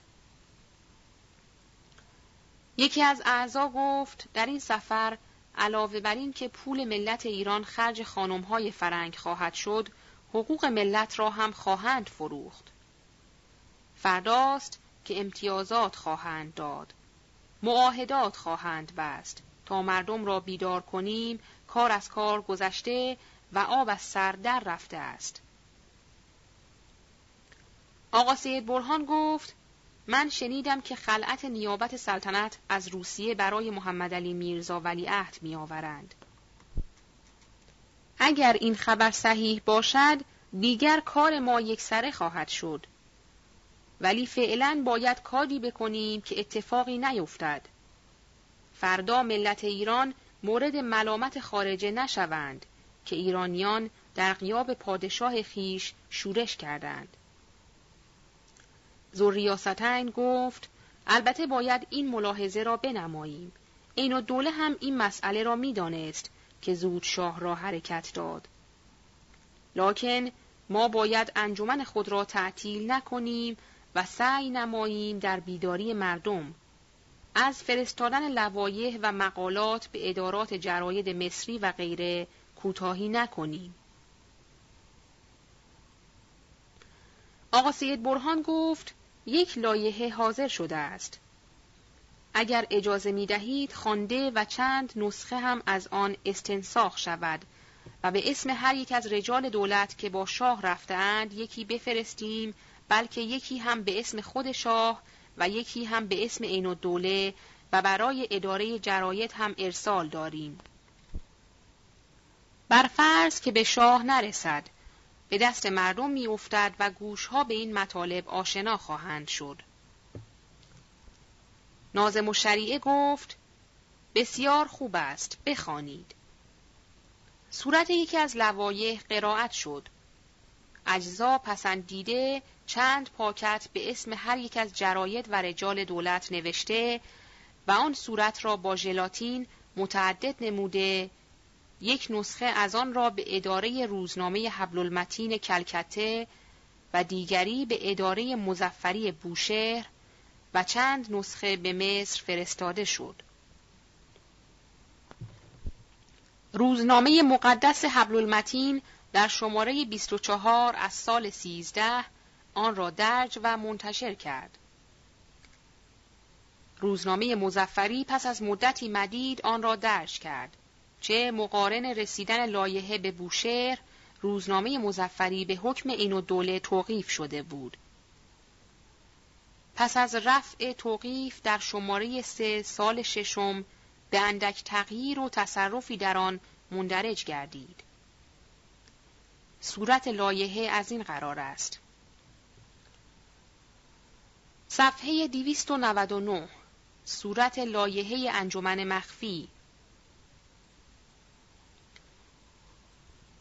اگر کسی امروز مطالب و معایب ملت و دولت را که در قهوه خانه های ایران و مهمان خانه های فرنگ مطرح مذاکره است به سمع مبارک شاهزاده عطابک اعظم نرساند و علاج نخواهد هر آینه خیانت بزرگی به وطن خود کرده لذا با کمال ادب شاهزاده عطابک اعظم را مخاطب ساخته.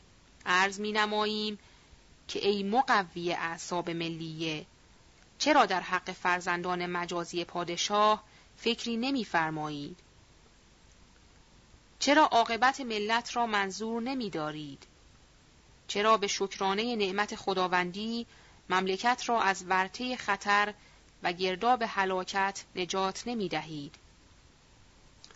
مگر نشنیدید که دولت و ثروت و قدرت و حرمت ملی از دست رفته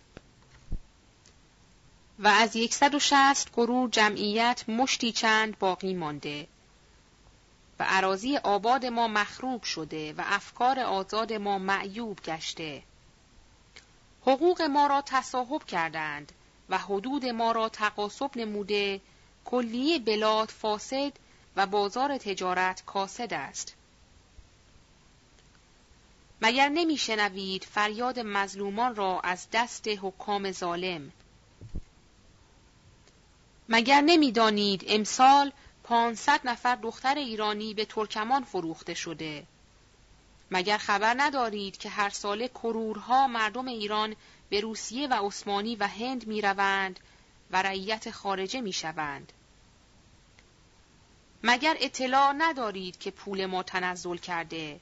مگر ندیدید که سرباز دولت از گرسنگی حمالی و هیزم شکنی می کند مگر مطلع نیستید که اقلای مملکت و دانشمندان ملت و اشخاص با تربیت بیکار و معطل در گوشه فقر خزیده و خاکساری ورزیدند و مردمان جاهل و عوام دخیل امور و متصدی مهماتند و علم را مسخره می کنند و جهالت را اسباب شرافت و شرارت را مایه شهامت می دانند. مگر به عرض نرسیده که این مملکت کیان است و این سلسله جلیل جانشین ایشان؟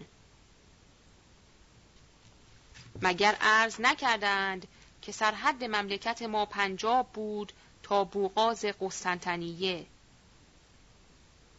مگر نخوانده اید که در زمان بهمن پنج کرور لشکر مسلح به طرف یونان از ایران حرکت نمود؟ مگر در جراید فرنگ ننوشتند که حکومت ایران اینک از اف حکومت هاست از حیث ثروت و قوای حربیه. مگر ملاحظه نفرموده اید که اشخاص بیکار و بیعلم از خان و ملا و مصطفی و رقاص و کسبه و اصناف بازاری بدون استحقاق حقوق دیوانی می‌برند؟ و سایر مردم هم به این خیال ترک کسب نموده و در پی تحصیل مواجب و مستمری اند. مگر نمی‌دانید که دست خارجه در اغلب دوایر دولتی بند شده و هر جا دست آنها بند شد دست دیگران را از بند قطع می کنند. آیا اینها نیستند آنهایی که سلام خالی را حقوق می دانند و به این بهانه اثبات حقوق لازمه کرده و میبلند مملکتی را.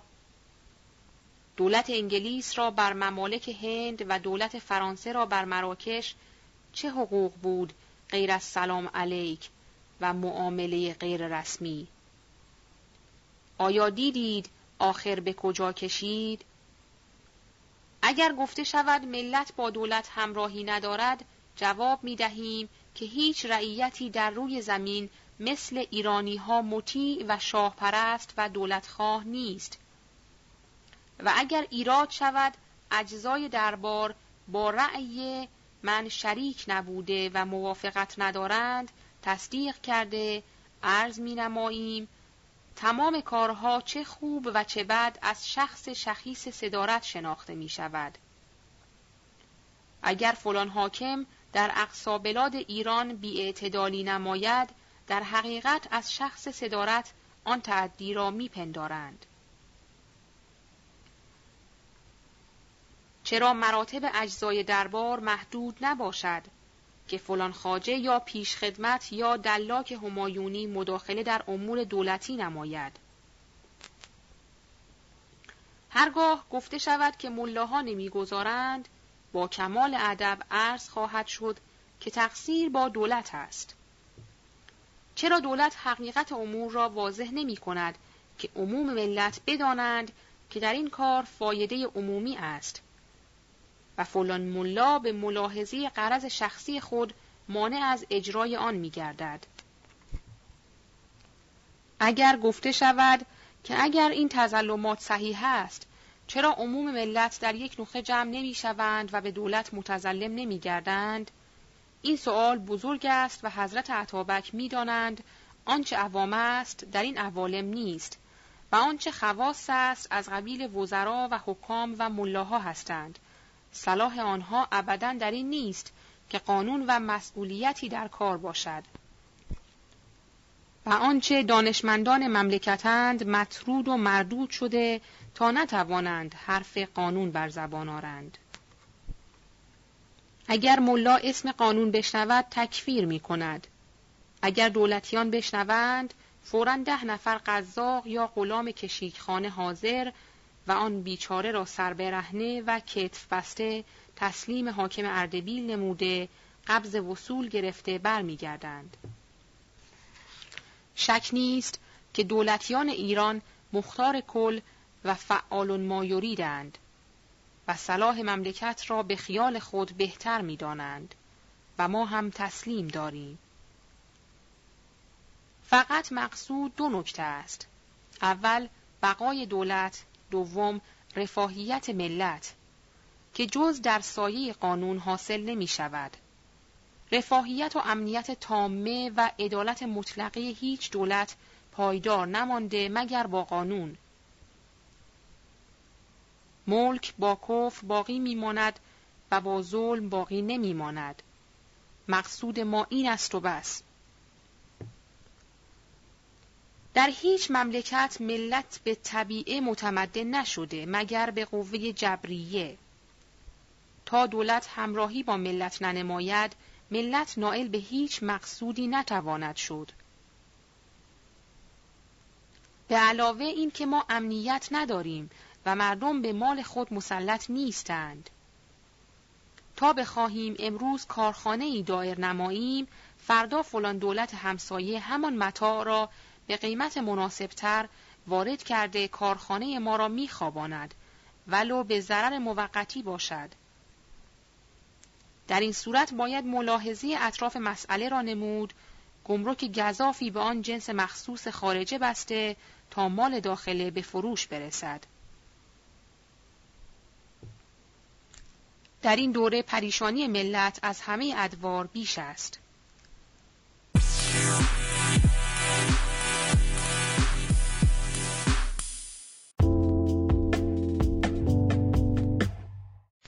صفحه 301 آن پارک های عالی که دیده می شود هر یک قیمت ده هزار خانه رعیت است که خراب شده.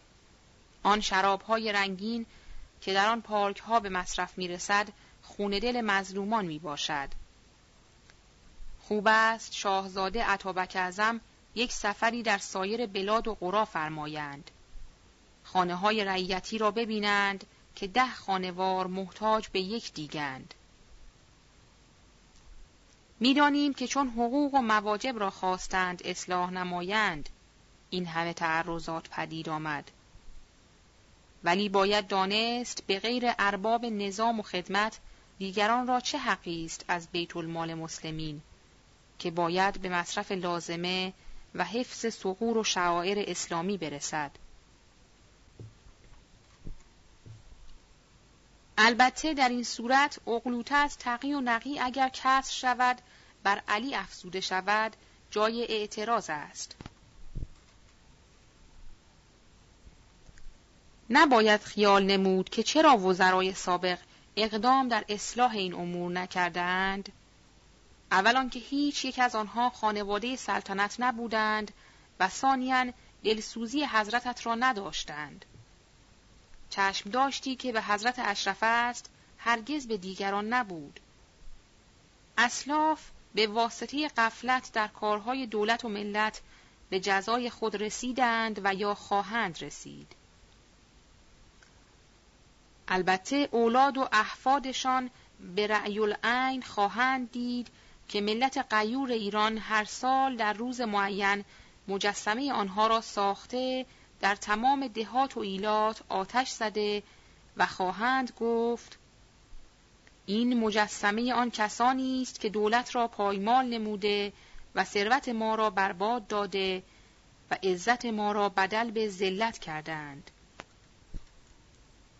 از آن طرف نام نیک عطابک مرحوم امیر نظام و امین و دوله مقفور باقی خواهد ماند. مقصود نام نیک و ذکر جمیل است. این که بعضی خیال می کنند که اگر قانون باشد و مردم متمدن و متمول گردند خدا نکرده از اقتدارات و احترامات سلطنتی کاسته می شود حرفی است محمل که قابل هیچ اعتنا نیست. صفحه 302 احترام سلطنت در دولت قانونی است و قانون حکم عمومی پادشاه است به بزرگ و کوچک و وزیر و امیر فقیر و غنی به طور تصاوی و همین است حکم خداوند بر بندگان خود که به توسط انبیای گرام مقنن و فرستاده شده است.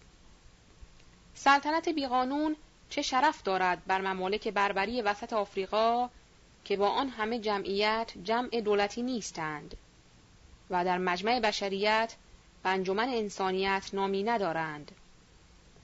عجبا هر وقت اقتدار آلمان و انگلیس و فرانسه از قانون کم شود مال ما هم کم خواهد شد. هرگاه شاهزاده عطابک محض رضای رحمانی و اقتضای مسلمانی و تقاضای دولتخواهی فتوت و مروتی فرمایند و جمعی از دانشمندان آگاه و اغلای دولتخواه و علمای بیغرز و فیلسوفان بیمرز را گرد آورده علاج خواهند که تکلیف چیست و چه باید کرد که دولت و ملت متحد شوند و سلطنت ایران تا وقت نشور و نفخه سور دوام گیرد. مملکت آباد و خیالات آزاد و اهالی شاد و اصلاحات جدیده اجرا شود. بدون اینکه کسی از من ملاحظه کند یقینا جواب داده می شود که به امر خداوند معین و تأکیدات انبیاء مرسلین و اصرارات ائمه دین و به ازن ملائکه آسمان هفتمین و به اتفاق اقلای روی زمین و به اجماع مسلمین و نص قرآن مبین قانون است. قانون است قانون. قانون ابدا ضرری به دستگاه دولت ندارد. قانون دخالتی به مذهب ندارد. باز تصریح می کنیم که قانون حکم عمومی پادشاه است و بس. البته اگر آن قانون به مشاورت دانشمندان ملت و وزرای عاقل و عالم باشد و به امضای پادشاه برسد نور علا نور است. وقتی که مجلسی برای وضع قانون منعقد شد فقط دوازده فصل مطرح مذاکره آید کافی است. اول قانون عدل و ایجاد عدالت خانه دوم مساحت عراضی و تعیین ملاک به موجب دفتر دولتی.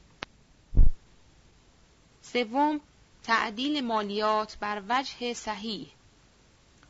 چهارم نظم قشون. پنجم اصول انتخاب حکومات و تعیین حق حاکم و محکوم.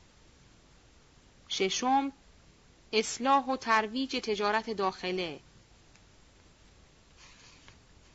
هفتم تصویه عمل گمرک.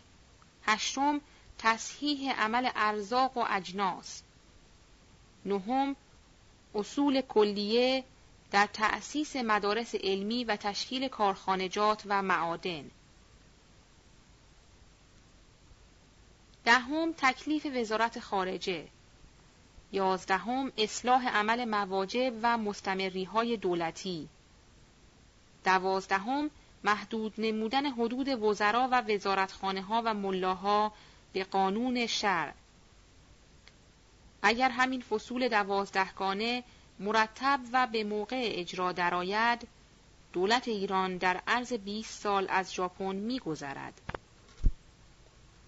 و السلام علی من تبع الهدا و خالف الهوا صفحه 303 جلسه دوازدهم. روز دوشنبه پانزده ربیع الاول انجمن اصلاح خواهان در منزل نگارنده منعقد گردید.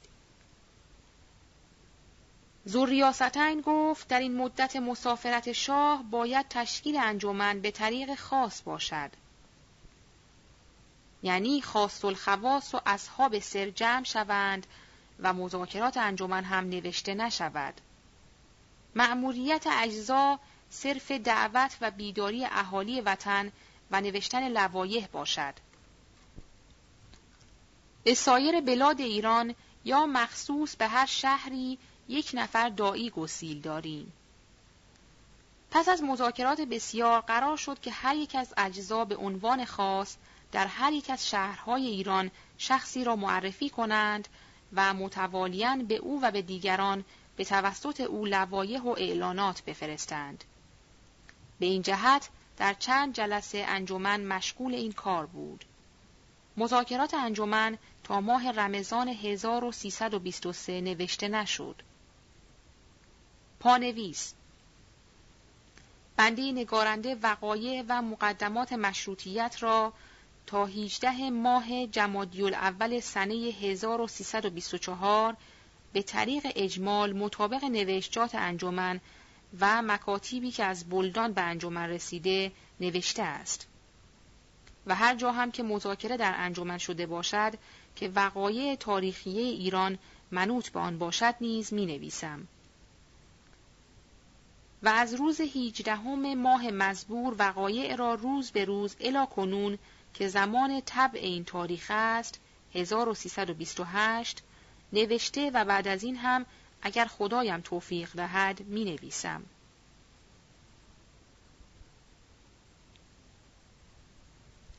ادامه متن صفحه 303 در مدت مسافرت مزفر شاه امر مهمی که ربطی به مشروطیت داشته باشد اتفاق نیفتاد. جز واقعه کرمان و هیجان اهالی فارس از جهت خریدن شوع السلطنه املاک و خالصجات فارس را که در واقع همان فشار ظلم شوع السلطنه شعاعی از نور بیداری به قلب مردم فارس انداخت. و الا لوایح انجمن علت تامه نبود. در تهران هم آقای بهبهانی مشغول دستبندی و ازدیاد یک قوه مدافعه برای آمدن عین الدوله بود. آقا میرزا مصطفی آشتیانی این مجامع مخفی آقایان علما را به شکل مهمانی دوره درآورده. نظام الملک رئیس دیوانخانه عدلیه هم گاهگاهی به اشاره درباریان احکام آقایان مخالف عین الدوله را مردود داشته گاهی هم اظهار دوستی به آنها و همراهی می نمود. لیکن چه عدلیه؟ معلوم است عدلیه بیقانون عدلیه‌ای که جمعی جاهل و دزد دست به دست هم داده تقی را بگیر نقی را بگیر احمد علی نقی را بگیر از آن رشوه بگیر از این تعارف بگیر. امروز حکم می نوشتند فردایش ناسخ را می نوشتند. بعض اوقات اتفاق می افتاد که ناسخ را احتیاطاً با حکم می نوشتند که در وقت دادن به مدعا علیه معطلی نداشته باشند و گاهی هم به اصطلاح کاسه از آش گرمتر بود. مثلا مدعی چهار هزار تومان بر زید ادعا می کرد. عدلیه حکم چهل هزار تومانی می‌داد. هم مدعی حاضر داشتند هم ملا که حکم بدهد. اکثر مرافعات عمده را راجع می کردند به محکمه ملایی که با اجزای عدلیه مناسبت تامه داشت. از آن جمله شخصی از رعایای خارجه مدعی گردید بر زن یک نفر رعیت داخله و مدعا به تقریبا پنج هزار تومان بود. لیکن رئیس عدلیه هفتاد هزار تومان املاک شوهر زن را به تصرف مدعی داد که نزدیک بود این حکم یک نزاعی در مملکت پدید آورد که به تدابیر وزیر مخصوص و ملاحظه آقای تباتبایی از قیاب شاه در بوته اجمال ماند. و املاک بیچاره رعیت داخله را پس از خسارات بسیار به او مسترد داشتند و نیز در این مدت زن موقر و سلطنه را که دختر مزفر شاه بود به حکم ولیعهد و مأموریت سعید و سلطنه رئیس نظمیه در محضر حاج شیخ فضل الله مطلقه نمودند و برای این که این بدنامی را اصلاح کنند چهل هزار تومان به موقر و سلطنه دادند و آن زن را که همه علمای تهران طلاقش را صحیح نمی‌دانستند در حالتی که شوهرش و خودش راضی به طلاق نبودند پس از چند ماهی امام جمعه تهران به عقد خود درآورد. و چون احدی نبود که عقد او را برای امام جمعه اجرا نماید خود حاج شیخ فضل الله او را معقوله امام جمعه نمود. در مقابل خدمتی که از امام جمعه صادر گردید. چنانچه خواهد آمد. دیگر از اتفاقات که در قیاب شاه اتفاق افتاد این بود. اجزای انجمن صلاح در این دیدند که یکی دو نفر از درباری ها را مستعد نمایند از برای صدارت ایران. و از برای این شغل و منصب وزیر مخصوص را با شاهزاده زفر و سلطنه مناسب دیدند. لذا حل این مسئله را در دست آقای تبا تبایی دیدند و به ایشان مطلب را رسانیدند. آقای تبا تبایی فرمودند من تا یک اندازه زفر و سلطنه و نیر و دوله را برای وزارت جنگ و صدارت مهیا نمودم. اگرچه نیر و دوله منافق است لیکن زفر و سلطنه شخصی است ساده و باقول در بین شاهزادگان. اخلاق شاهزاده خوب است. امیدوارم که از دست او گره ها حل شود. اما وزیر مخصوص باید در چند مجلس او را دید و به این خیالش انداخت. لذا در روزی که وزیر مخصوص آمده بود منزل آقای تبا تبایی نگارنده خود را رسانیده و یادآوری آقای تبا تبایی نموده. در بین مذاکرات که وزیر مخصوص گفت اگر عین الدوله را از این مسند بردارید که را دارید که به جایش منصوب کنید؟ باز عین الدوله ربطی به سایرین ندارد. آقای تبا تبایی در جواب فرمود خودت هیچ نسبت به عین الدوله نداری. صدارت را قبول کنید. دیگران چه دارند که در شما نیست؟ به این جهت وزیر مخصوص که امروز ریاست نظام با اوست مایل به طرف ملت است. این و دوله امور لشکری و کشوری را در قیاب شاه راجع به چند نفر نموده است. وزارت خارجه و امور کشوری را راجع به مشیر و دوله و امور لشکری را راجع به وزیر مخصوص و نظم شهر را راجع به امیرخان سردار نموده است. امور نیابت سلطنت را در ظاهر با محمد علی میرزا قرار داده است. لیکن به اطلاع زفر و سلطنه این اشخاص مذکور هر یک را به طرف ملت و بر ضد عین و دوله مایل نمودیم. جز امیر خان سردار را که به ملاحظه عمویش عین و دوله به او اظهاری نشد. لیکن مقدمات تمایل او را از وضع خرابی دربار مهیا کردند.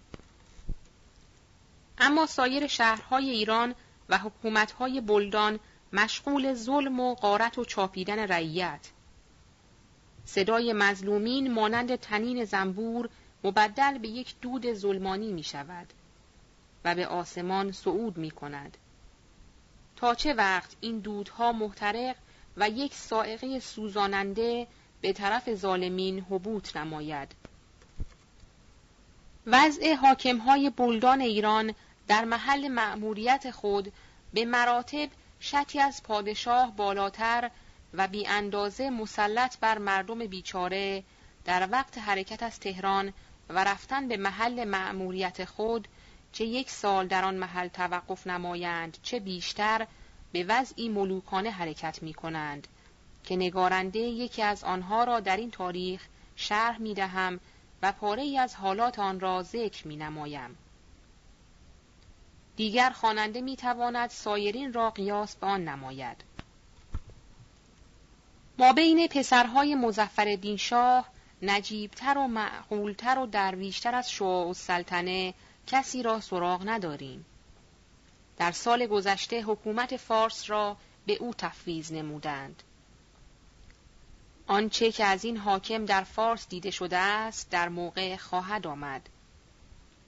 لیکن در زمان حرکتش که در خارج دروازه تهران چادر زده و نقل مکان کرده بود عده همراهانش از چهار هزار نفر متجاوز بود. صد و بیست هزار تومان پول کرایه حمل اسباب و احمال و بنه او شده بود. به علاوه قاطرهای شخصی و مالهای بستگانش به همان استعدادی که نادرشاه افشار به طرف هندوستان رفت حضرت والا به طرف فارس روانه شد الا آنکه نادری ها در بین مسافرت و حرکت احدی را از آبرین معترض نمی شدند. اجزای حضرت والا همه گرسنه و حمله کننده به آبرین لشکر نادرشاه به جنگ دشمن می رفت. همراهان حضرت والا برای قارت دوست سفر می کردند. دیگران که نادرشاه سوار اسب و با لباسهای خشن و شاید دو روز و سه روز چکمه های پا را از پا بیرون نمی آورد. ولی حضرت والا مثل آن که به هجله عروس تشریف می‌برند لباسهای ظریف میپوشند مناسب هر روزی یک رنگ را مثلا روز شنبه را لباس سفید و روز یک شنبه را لباس زرد و روز دوشنبه را لباس قرمز و کذا سایر ایام را. و برای هر لباسی یک کالسکه شش اسبه مناسب آن لباس. مثلا هر وقت که حضرت والا لباس سفید می پوشید می بایست یک کالسکه سفید با آلات نقره و شش اسب سفید به آن بسته و یک جوان خوشگل و سفید در جلو کالسکه نشسته باشد. و هر وقت لباس زرد پوشد باید یک دستگاه کالسکه زرد به شش اسب زرد بسته باشند که اسباب و آلات آن همه طلا باشد. و هر زمان لباس سیاه پوشیده باشد باید یک دستگاه کالسکه سیاه به اسبهای سیاه بسته حاضر باشند با یک غلام سیاه در جلو. به همین نسبت درشکه به همین نسبت سایر اشیا. وای بر آن روزی که حضرت والا لباس قرمز بپوشد که آن روز روز غضب است. آن روز روزی است که باید یک بیچاره از این عالم برود.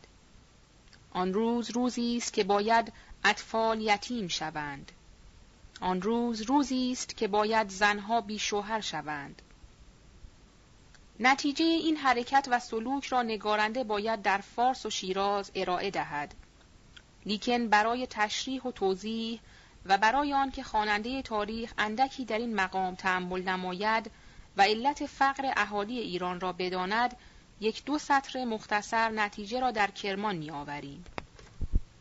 و به همان قیاس حالت اهالی فارس و سایر بلدان معلوم می شود و نیز مدلل داریم که اگر مثلا ظلمی به اهالی فارس شود ضررش به سایر بلدان هم خواهد رسید به طور تخمین محقق و معلوم است سالی دو کرور تومان پول خارجه وارد کرمان می شود. برای خرید شال و قالیچه و پسته و حنا و رنگ و کتیرا جناب آقای یحیی وکیل کرمان که از موثقین و اهل خبره است نقل کرد که در یک سال من از آقا محمد اسماعیل تاجر مقیم رفسنجان پرسیدم که امسال صد هزار تومان کتیرا در کرمان و رفسنجان خریده شده است یا نه مشارون الیه جواب داد امسال به توسط شخص من دیویست هزار تومان کتیرا خریده شد. پس چه علت دارد که ده خانه در کرمان استطاعت چراغ روشن کردن را ندارند؟ با اینکه چراغ در کرمان در شب که از اول شب تا صبح روشن باشد صد دینار است. صد دینار قیمت یک عشر یک مسقال نقره است. و باز چه علت دارد که معمور حکومت در دهات کرمان که می‌خواهد یک تومان پول خری از رعیت بگیرد رعیت ندارد او را به درخت میبندند و آنقدر شلاق به او می‌زنند که آبرین یک شاهی یک شاهی بدهند پس از یک دو روز یک تومان جمع می شود برای معمور حکومت. پانویس پول خری قسمی از مالیات است غیر از سرشماری چه این پول را از کسی می‌گیرند که صاحب یک خر یا یک گاو باشد. پس از یک نفر ممکن است سه پول بگیرند. اول از ملک دوم از حیوان سوم از خود او. گاهی هم به عنوان عوارض و بقیه را به عنوان جرم. ادامه متن صفحه 306 چه سبب دارد وقتی که می آیند دختر سه ساله را از آغوش مادرش جدا کنند مادر التماس و گریه می کند اینقدر مهلت بدهید که طفل خواب برود در حالت خواب او را ببرید. آیا این پدر و مادر طفل خود را نمی‌خواهند یا سببی دیگر دارد؟ چه شده است که زنهای دهاتی برای حفظ اولاد خود با پلنگ و گرگ طرف شدند و با شیر و ببر جنگیده و غالب آمدند؟ ولی در مقام دادن یک تومان و پانزده هزار به معمور دیوان راضی می شود دخترش را به کنیزی بدهد که به ولایات خارجه ببرند و مانند حیوانات بفروشند و اگر پول ندارند پس این دو کرور مال و تجاره که وارد کرمان می شود به کیسه کی می رود؟ با اینکه مال و تجاره را همین بیچاره پدر و مادر به عمل آورده اند کتیرا را آنها در بیابان جمع می کنند. حنا را رعیت زراعت می کند. قالی را زنها نساجی می کنند. الا آخر دیگران که رعیت که از اول سال تا آخر سال زحمت می کشد گندم زراعت می کند چه علت دارد که خود و ایالش باید نان جو و ارزن و ذرت بخورد آیا این از گندم و نان آن بدش می آید؟ دیگران که اگر کسی به کرمان برود و در دهات کرمان گردشی بکند بیند اطفال کرمان و زن و مردشان را که چشمهای آنها به گودی فرو رفته است و کمرهای آنان از بار ستم خم شده و استخوانهای ازلایشان به طوری بیرون آمده که به خوبی شمرده می شود. شاید در این مقام خواننده تاریخ گمان کند که نگارنده اقراق نوشته است و یا اهل کرمان مردمانی بیکار و بیارند که مشغول کسب نمی شوند. از احتمال دوم جواب می دهم کسبه کرمان قبل از طلوع صبح صادق می روند سر کار و شغل خیش. دو ساعت از شب گذشته از کارخانه مراجعت می کنند به خانه خود. این بیچاره ها آفتاب را نمی بینند مگر در عصرهای روز جمعه که تعطیلشان است. فاما فقر و گرسنگی آنها از وضع بشره و صورت آنها معلوم است. آنهایی که مشغول زراعت و بیابانگردی می باشند همه سیاه و سوخته آنهایی که در کارخانه ها کار می کنند زرد و پوسیدند. این که بعضی از علمای جغرافی نوشتند کرمان گرم سیر است اشتباه بزرگی کردند و از صورت و اندام اهالی کرمان این حکم را کردند. و الا کرمان زمستانش مثل تهران سرد و یخ فراوان می‌گیرد و برف بسیار میبارد. علت سیاه چردگی اهالیش همان فقر و فاقه است که استطاعت خوردن اغذیه لذیذه و میوجات و دسومات برای آنها باقی نمانده است. پس چه می شود مال و تجاره آنها و زراعت آنها و حاصل دسترنج آنها؟ همان وضع سلوک حکومت، همان وضع حرکت حضرت والا. باز خواننده تاریخ نگوید حرکت حضرت والا چه ربطی به کرمان دارد زیرا که جواب می دهم وقتی که پسر شاه آن طور سلوک نماید و رعیت را قارت خواهد سایرین به طریق اولا خواهند خورد خون رعیت را دیگران که وقتی رعیت فارس و ایل بهارلو و یا لشنی را غارت کردند و آنچه داشتند از دستشان گرفتند البته آنها هم حمله به کرمان می آورند و تا پشت دروازه کرمان را به نحب و غارت می‌برند. بالاخره حاصل دسترنج رعیت و بهای اولادشان در تهران که پایتخت است جمع می شود.